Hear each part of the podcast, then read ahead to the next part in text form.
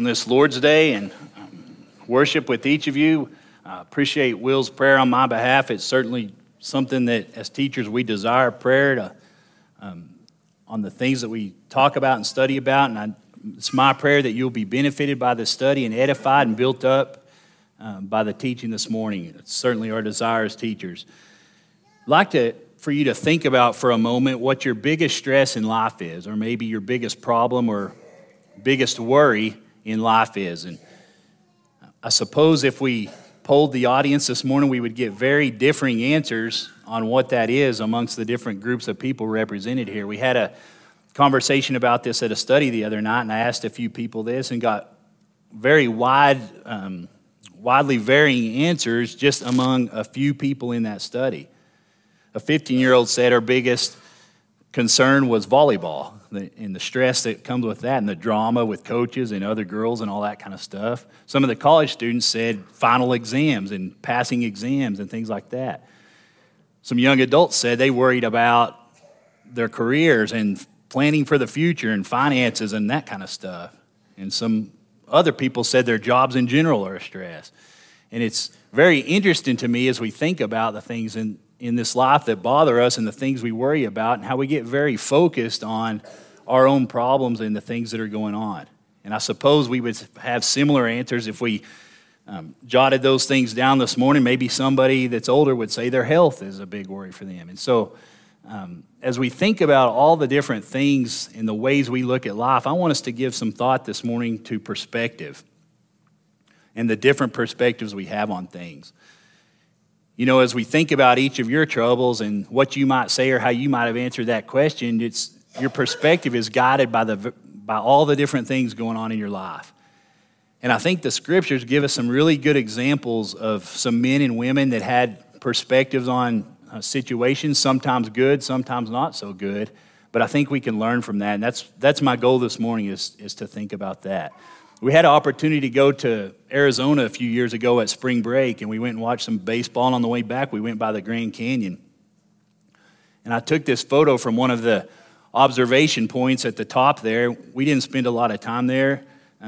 It's kind of one of those deals you drive in, and unless you want to spend days and hike down in it and do all that stuff, you're going to spend a couple hours, and you've kind of seen what there is to see. But as we stood on this observation point and looked out, I was in awe of what I saw. And if you've ever been there, you know what I'm talking about. If you haven't been there, you probably don't know what I'm talking about. And each of us sees something like this in God's creation that stands out. But this place is just unreal, and it feels like you're in a painting. And as we stood there at this very spot and looked out, a park ranger came up and started, he was kind of doing a guided tour, but he was telling all the people in the vicinity there. We were making note of this cliff on the left-hand side, and some people were hiking down to that. And, you know, some of the adventurous thought it was cool, and some of the moms that had death grips on the kid's hand thought it was crazy. But he said just a couple days before we were there that a man walked down there to that lowest part of the cliff and jumped off to his death.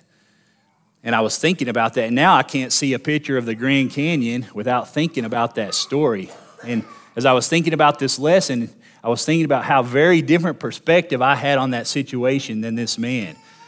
You know, I walk up here and just in awe of the magnificence and how grand it is and awesome it is. And this man walked up there wondering how he could get no lower in life and was at a point that his best option in life was going over that cliff and ending it all. And that's a little bit of an extreme example, but it just shows you how different perspectives we view life with. And I want us to spend some time on that this morning. I was reading an article by a man who was a businessman, and he was describing his childhood. He grew up with a twin brother in the home of an alcoholic father. And this man had become a very successful and wealthy businessman and grew up and never drank a day in his life. The twin brother grew up to become an alcoholic. And so the man that was doing this article had talked to both of these twins and asked them about their perspective on their childhood. And he asked the successful man, how, you know, what he did, where he ended up successful. And he said, well, I grew up and I watched my dad. And that's life to not want to be like that and to grow up and make changes that would be a different life. And so then this man asked the brother that grew up to be an alcoholic what happened in him that he grew up to be an alcoholic. And this man said, well, I watched my dad. Two men that grew up in the exact same environment, the exact same challenges and situation, that developed very different perspectives on the situation. And it was a fascinating story for me to think about that and how these two men, the course of their life was altered by their different perspectives of that situation. And I think the scriptures teach us some really important lessons about that. We're going to read three stories this morning about some people with different perspectives on life and how we can apply that to our lives. And I hope that you'll enjoy these stories as we go through them this morning. The first one we find in Genesis chapter 13. You might remember Abraham and Lot here in this story, how they were essentially living amongst each other at the time. And it talks about a time, it says, where Lot, who went with Abraham, also had flocks and herds and tents, so that the land could not support both of them dwelling together. For their possessions were so great that they could not dwell together, and there was strife between the herdsmen of Abraham's livestock and the herdsmen of Lot's livestock. At that time, the Canaanites and the Perizzites were dwelling in the land. And Abram said to Lot, let there be no strife between you and me and between your herdsmen and my herdsmen, for we are kinsmen. Is not the whole land before you? Separate yourself from me. If you take the left hand, then I will go to the right, or if you take the right hand, then I will go to the left. And Lot lifted up his eyes and saw that the Jordan Valley was well watered everywhere, like the garden of the Lord, like the land of Egypt in the direction of Zoar. This was before the Lord destroyed Sodom and Gomorrah. So Lot chose for himself all the Jordan Valley, and Lot journeyed east. Thus they separated from each other. Abraham settled in the land of Canaan, while Lot settled among the cities of the valley and moved his tent as far as Sodom. Now the men of Sodom were wicked and great sinners against the Lord. For those of you that know how the rest of this story ends, it's probably obvious why I chose this. If you don't know the rest of this story, we'll summarize that, but you can read it. If you'll go a little farther there in Genesis, it kind of wraps up in terms of Lot's situation in Genesis 19. But two very different perspectives on a situation. You know, and as I think about the decisions that were made here, ultimately Lot, you know the trouble that he found in Sodom and Gomorrah, how he was ultimately delivered from that situation, but they were told not to look back as they fled the city. And of course, his wife looked back and was turned to a pillar of salt. All because of one situation that he had here. And the thing that I want to draw out on that is the perspective that they had on that. We don't know a lot about their hearts and their attitudes as they made these decisions here.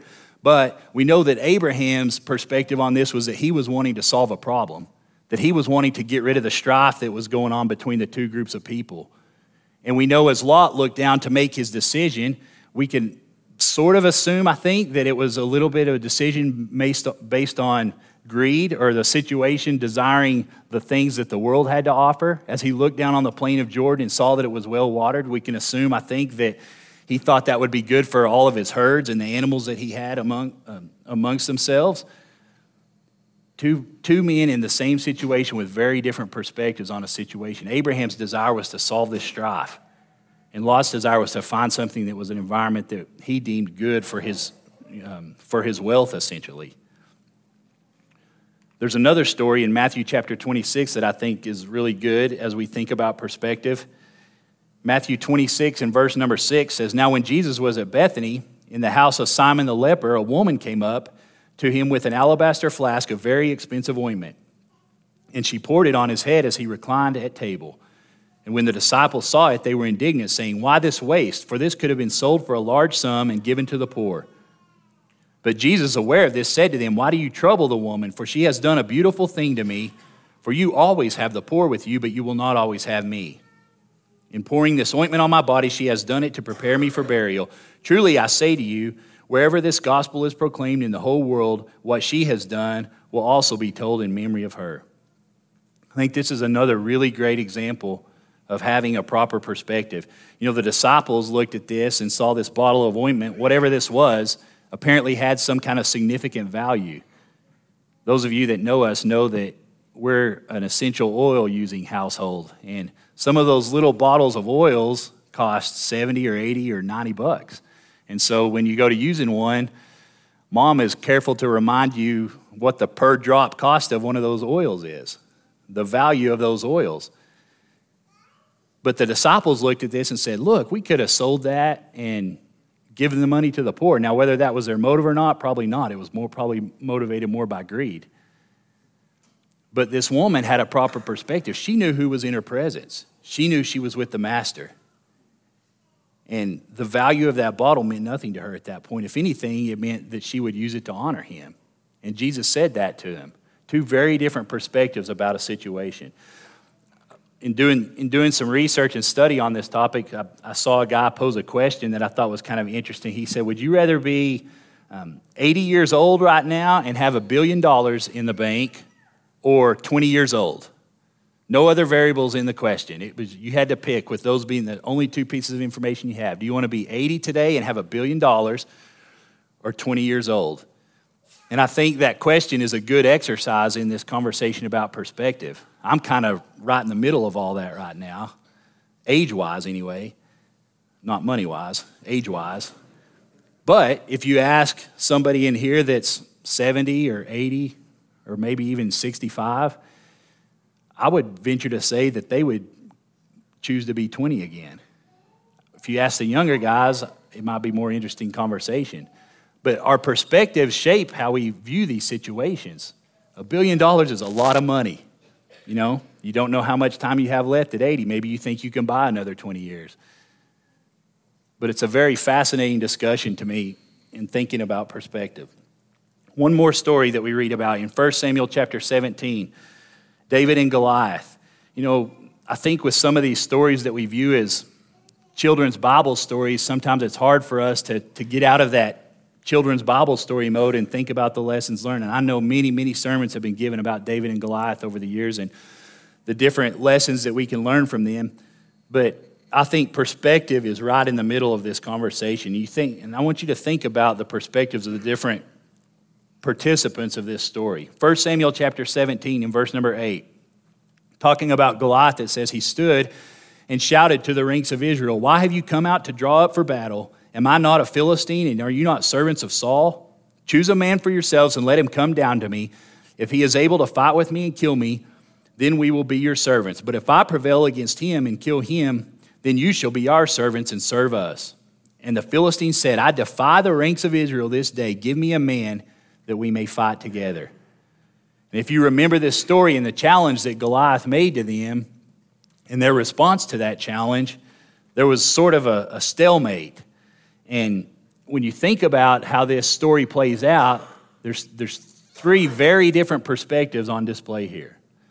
The first of those being Saul and the army of Israel. Verse number 11 says, when Saul and all Israel heard the words of the Philistine, they were dismayed and greatly afraid. They essentially hunkered down and cowered down and just were trying to wait this thing out. Nobody would obviously challenge him. No soldier stepped up to go out and meet Goliath in his challenge. And so he continued this challenge daily and challenged Israel in that. The second is that of of Goliath himself. Verse number 16 says, for 40 days, the Philistine came forward and took his stand morning and evening. So twice a day, he had his breakfast, went out and challenged Israel to send somebody out to fight him, let the day go by, had his dinner, went out and challenged Israel to send somebody out. For 40 days, he challenged them and took his stand. And really was somewhat arrogant in that. I mean, you think about Goliath's perspective. He obviously didn't think anyone could match him in that. He didn't think he could be defeated and was ready to display that to the army. And then finally, you have David's perspective. In verse number 37, it says, David said, "The Lord who delivered me from the paw of the lion and from the paw of the bear will deliver me from the hand of the Philistine." David, on the other hand, had his mind in the right place. He had a proper perspective. And you think about his perspective, there was no arrogance in it. There was certainly a confidence in it because of what he had experienced in life. But three very different perspectives on this situation. And of course, we know how the story ends with David confidently going out to face Saul and gathering a stone and using his slingshot and sinking it into his forehead. But he was confident in what the Almighty God could do. And so as we think about these stories this morning, these three stories that we've read, and certainly there are many other examples in the scriptures that we could read this morning, but I want to make a few observations about perspective as we think about this. Number one is that oftentimes our perspective is most influenced by the environment that we place ourselves in. That's our work environment potentially, that's our family environment, that's the friends that we choose to be around, all the activities that we choose to participate in. All of those things very much influence our perspective on life. We get so caught up in work and school and those things that all of our time and energy goes toward focusing on the problems created by that. Very, very often, it's influenced by that. Number two is that our perspective often, if not all the time, guides our decisions. So the perspective we develop in these environments causes us to make the decisions that we make. Our decisions are a product of our perspective, maybe if we say it a different way. So where we focus our thoughts and our intents and our mindset and our energy and our time and our money and all those things ultimately determines what decisions we're going to make. And number three, and I think this is an important one, is that short-term thinking many times wins out over long-term thinking when we think about perspective and the decisions that we make. So often our perspective focuses us to try to solve immediate problems or relieve immediate pain points and get those things off our plate, many times sacrificing long-term thinking or long-term goals. There's other observations we can make about this, but I think those are three important ones that we should think about from a scriptural perspective. I saw another interesting conversation as I was studying this. This article that I was reading actually wasn't about perspective. It was kind of more about moral dilemma type situations. And this person had posed a moral dilemma question to a group of people just to get them thinking about this. And I thought it was a good exercise as we're thinking about how we view things in life. Where do we focus and develop our perspectives? But this person said that you have two sets of train tracks. So you have a track going down the left side and a track going down the right side. On the track on the left, there was one single person tied up and bound to the tracks, like you see in the Old West movies when they tie somebody up and put them on the tracks. On the set of tracks on the right-hand side, you had 10 people, same deal, tied up, put on the tracks. This direction, you had one track coming with a train rolling down the track, and right here in the middle, you had one of those crossover deals, and I've got the switch to the crossover. And the moral dilemma part of this question was that I have to flip the switch, and the switch is going to say either the train goes down this track or the train goes down this track. There's no other options. So either the train is going to go to the left and one person's life is going to be lost, or I'm going to flip it the other way and it's going to go to the right and 10 people's lives are going to be lost. And the conversation then, of course, introduces a very difficult mindset or decision that has to be made. And of course, in the context of a moral dilemma type of question, it's not answerable, right? And you don't want anybody to die, but you have to decide.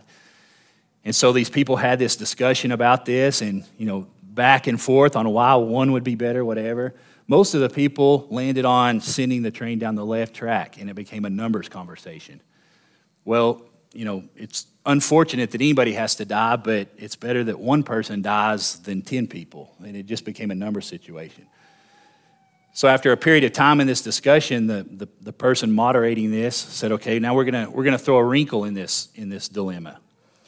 Same situation, the two sets of tracks, the train's still coming, you got the switch that sends it either way, but the one person on the left-hand side is your child.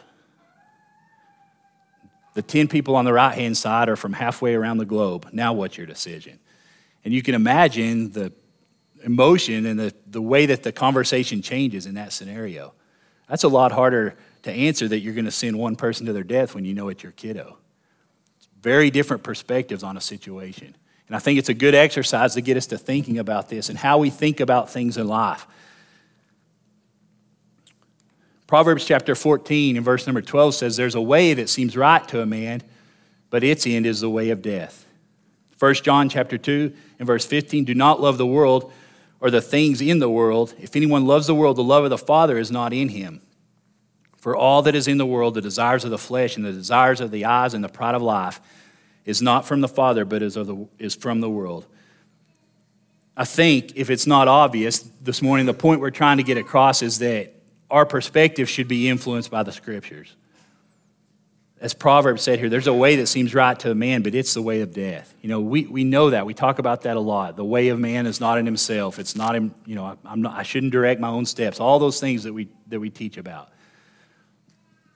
If any of you have heard Trevor preach much, you know he talks a lot about growing up in a broken home and how passionate he is about that conversation. And I was thinking about this, and I talked to Trevor about this as I was thinking about perspective. But, you know, he talks about how growing up in that environment so heavily influenced him on how he wanted his life to be as an adult and as a married man and a father and all those things, and how he's so determined that he's not going to put his kids in that situation. And, you know, you think about that and the conversation, and he talks about that very passionately, but he doesn't match the statistics. When you look at the statistics of people that grew up in that situation, much like the twins with the alcoholic father, the chances are that you're not going to come out of that the way Trevor did. The chances are far more supportive of the fact that you're going to end up in a broken home as well. Or you're going to end up being an alcoholic if your parents were alcoholics. And I would submit to you that Trevor's mindset and perspective on that situation, being influenced by biblical things, is what changed that. And as we think about all these situations in life, we're ultimately going to have a choice. And if we'll let our mind be influenced by godly things, our perspective influenced by godly things, we're going to make better decisions based on that. There's a way that seems right to a man, but it's the way of death. And so as we think about these stories this morning, I want us to think about what the admonition is on perspective. There's four things specifically that I want to talk about that I think will help us do a better job of shaping our perspective, and I do think it can be shaped. You know, often we just think, well, we're just the product of those environments. There's a lot of choices that go into putting ourselves in those environments. And so there's some specific things I think that we can do to help this. Number one is remembering that your perspective about life will absolutely determine the decisions that you're going to make. We talked about this in the study the other night, and Branson gave a really good example, and I wanted to incorporate that here. He's not even here to get credit for that this morning, but I told him I would be sure and cite that properly. But he was talking about the rich man that we read about here in Matthew chapter 19.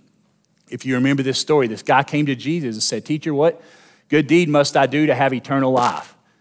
And he said to him, "Why do you ask me about what is good? There is only one who is good. If you would enter life, keep the commandments." And he said to him, "Which ones?" And Jesus said, "You shall not murder, you shall not commit adultery, you shall not steal, you shall not bear false witness, honor your father and mother, and you shall love your neighbors yourself." And the young man said to him, "All these things have I kept. What do I still lack?" And Jesus said to him, "If you would be perfect, go and sell what you possess and give to the poor, and you will have treasure in heaven, and come and follow me." And when the young man heard this, he went away sorrowful, for he had great possessions. This is pretty fascinating to me if you think about this guy, because all the other examples that we've talked about were multiple people with different perspectives. This scenario, you have one guy whose perspective on things changed kind of a 180 in one conversation. You know, he ultimately showed up, I think, with the right perspective. He said, "What do I have to do to get eternal life?" I think that's a good question to ask. I think ultimately everyone asks that question at some point in their life, and it leads you to the scriptures or conversations or whatever. His perspective was in the right place. He said, "Keep all these commandments. I've done that. What else, you know, what else is there to do?" Jesus, of course, knew his heart, and so he told him to sell all his possessions, and think about how quickly his perspective on this situation changed. It says he went away sorrowful. He couldn't give it up. In the course of, you know, one conversation, his perspective made maybe a life-changing decision. We don't know ultimately what happened with him, but I think we kind of assume that he couldn't get over that. And his perspective in both situations highly influenced his decisions. And I think we're kidding ourselves if we don't think that our environment and those things that we let shape our lives doesn't help us influence our decisions. And so we need to keep tabs on that and remember that. Number two, godly focus is required to maintain a proper perspective. Talking about Trevor's situation in that example, listen to what he says here in Colossians chapter 3. If then you have been raised with Christ, seek the things that are above, where Christ is, seated at the right hand of God. Set your minds on things that are above, not on things of the earth. For you have died, and your life is hidden with Christ in God. When Christ, who is your life, appears, then you also appear with him in glory. I think, again, this is ultimately the point we're trying to get across this morning, that this godly focus has to be there if it's going to shape our perspectives. Godly focus versus worldly focus. You know, that we think about and talk about all the things that are important to us. But the things that we focus on and meditate on and think about and spend time and money and energy and all those things is where our perspective will be. Number 3, proper perspective sees problems as possibilities. You know, you think about when we look at problems in life, many times when we're in the moment, those problems sometimes seem unbearable. They seem like there's never a way out. We're not going to figure out how to deal with them. I think if we'll work on a right perspective, then I think then those problems become possibilities. Paul in Philippians chapter 1, listen to what he says here about being in prison. I want you to know, brothers, that what has happened to me has really served to advance the gospel, so that it has become known throughout the whole imperial guard and to all the rest that my imprisonment is for Christ. And most of the brothers, having become confident in the Lord by my imprisonment, are much more bold to speak the word without fear. It's fascinating to me to think about the attitude that he had in this situation. You know, we read about these men and women in the New Testament being in prison for their faith, and I think it's easy to kind of be hardened towards that. They're in prison. I mean, this is a situation that would be devastating to all of us to be in prison.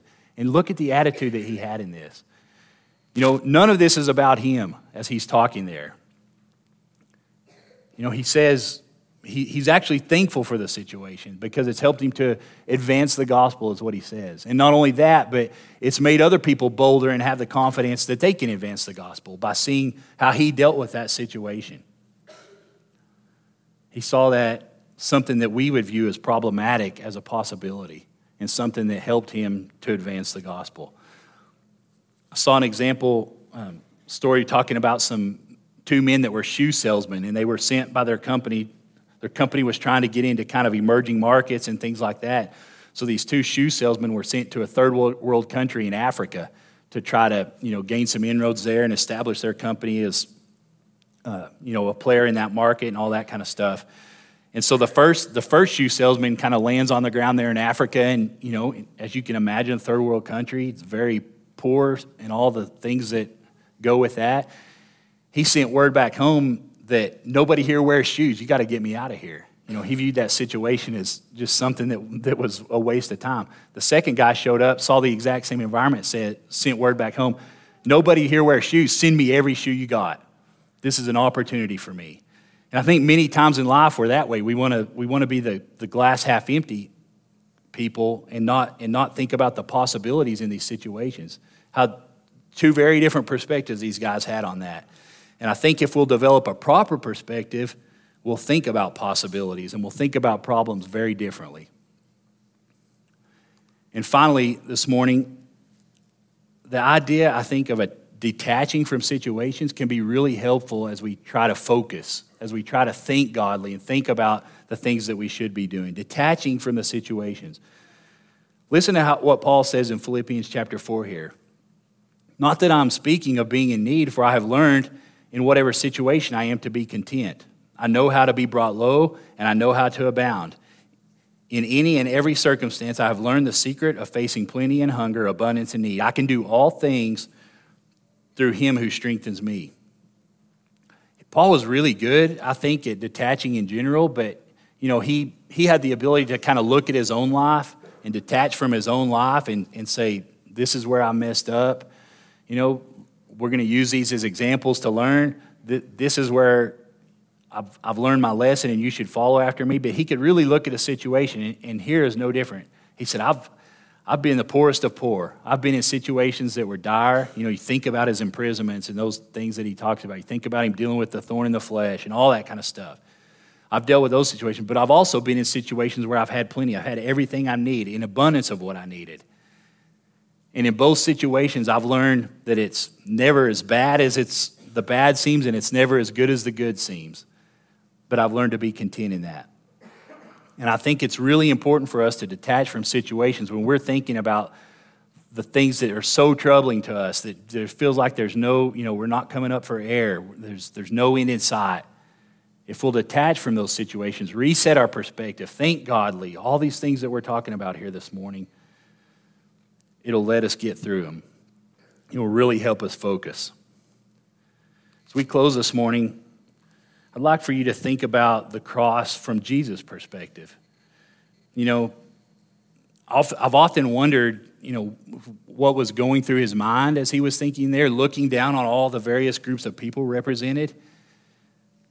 We obviously have some insight into that and the pain that he felt and his desires, and we know that he was committed to doing that, but you just got to wonder what the human side of him thought as he looked down, and knew that the Jews rejected him, and and knew that there was an injustice being done there by the government that he was living under. And he looked down and saw his disciples and knew that they had forsaken him. And he looked down and saw the family that he was leaving behind and all those things. And yet the perspective that he maintained is unbelievable, and how he was so committed to love and committed to doing the Father's will and going through with that. And it's a great example for us. And he looked down and he said, "Father, forgive them, for they know not what they do." His perspective couldn't have been any more in line with what it should have been. He could have focused on all those other things, the injustice and the disciples, and he could have called 10,000 angels and ended it all. But he was steadfast in that. I hope that this study of the morning has benefited you in some way. I hope that you'll understand the value in shaping your perspective properly and the things that we can do and decisions that we can make to do that. Focusing on a godly perspective is certainly something that will benefit us in that. If you have any need this morning that the church can help with, we want to do that and want to offer that at this time. If there's any need that you have in obeying the gospel, or you need prayers for any reason, we offer an invitation at this time. If you would, come and have a seat on the front as we sing the song.